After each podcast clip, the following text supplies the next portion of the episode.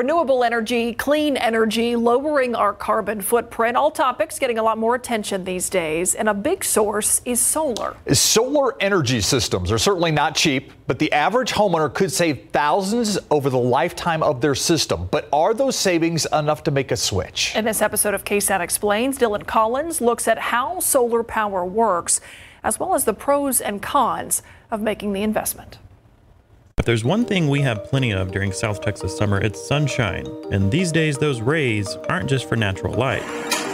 They can power this kind too, but the technology that turns natural light into artificial light and electricity has not always been available. In fact, it's fairly new and still being developed. So let's start from the beginning.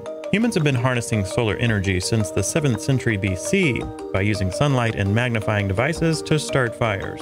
Centuries later, in the early 1950s, scientists created the first silicone photovoltaic cell. That's basically the technical name of a modern day solar panel. And it was discovered by accident. They were researching the properties of silicon semiconductors, and they found that when certain impurities were added to the silicon, it generated a strong electric current when exposed to sun. So how can energy from a giant star millions of miles away go into a piece of silicone and charge this or your entire home? Think back to your high school physics class. Heat represents energy. The sun produces heat and light. The solar panel generates electricity when exposed to that heat and light through what is called the photovoltaic effect. So that's how the solar panel itself works, but what about the whole solar energy system that's installed in your house? The silicon in these panels are stripping off electrons from the UV rays. They put them all together and send them as a current to this box. So this is an inverter. Um, it's taking the direct current and it's inverting it into an alternating current. The power that you use inside your home or your business is alternating current. From there, the power goes down a long stretch of wires and into an electrical box. The smart meter uses 100% of that solar power first, and if more energy is needed, the meter will pull more electricity from the energy company. If it has too much solar production, it sends it to the grid and CPS buys it. So now that you know how it works, how do you know if solar is the right option for you? A company called Big Sun Solar here in San Antonio partners with CPS Energy.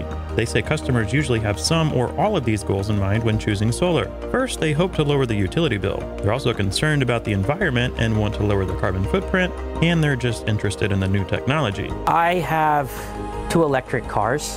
And in addition, you know, we see electric bills going up and up.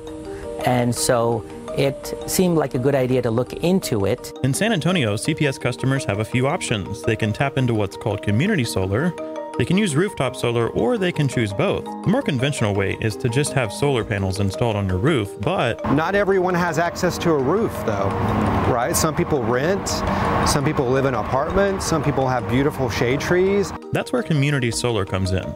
It's a program unique to CPS customers, giving them the option to purchase solar panels that are kept in secondary locations, like solar farms and on top of more than 100 parking facilities around the city. Just like rooftop solar, just like solar ownership, except you're putting it somewhere else. The power produced from those panels is then sent to CPS, and the solar customer sees the benefits in the form of a credit added to their monthly bill.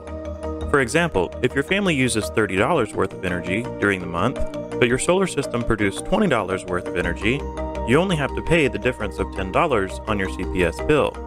That means your solar system saved you $20 that month. If you're like Dr. Raj Narayan, who lives here in San Antonio, you can have both rooftop and community solar. It's, um, you know, been quite rewarding. But it wasn't an easy decision for Dr. Narayan.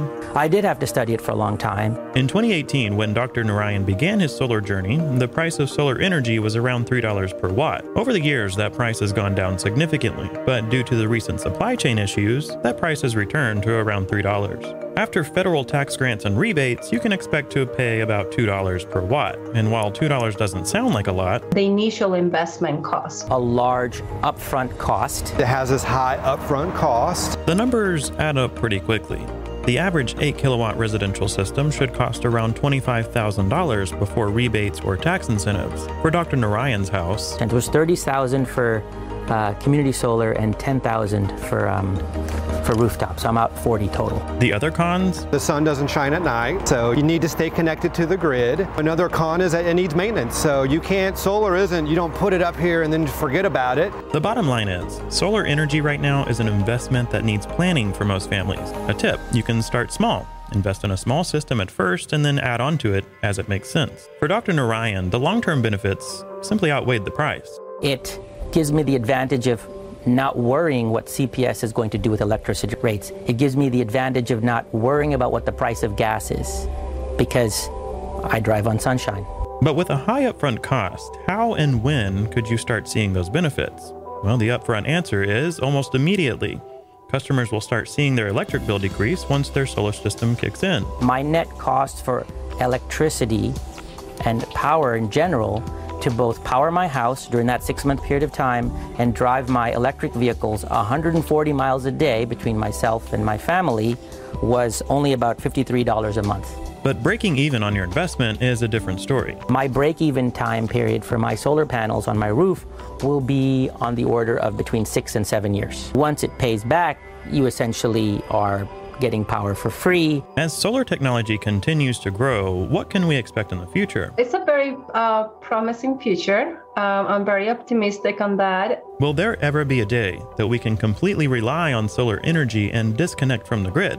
Experts say it's feasible, but not very practical right now. If it is completely cloudy for two weeks straight and the solar is not able to charge your battery enough, even if you spent a lot of money on a system, you could still have periods of time without the ability to have power. Power storage is also very costly. The price for lithium ion batteries, which is arguably the leading energy storage technology, has remained too cost prohibitive.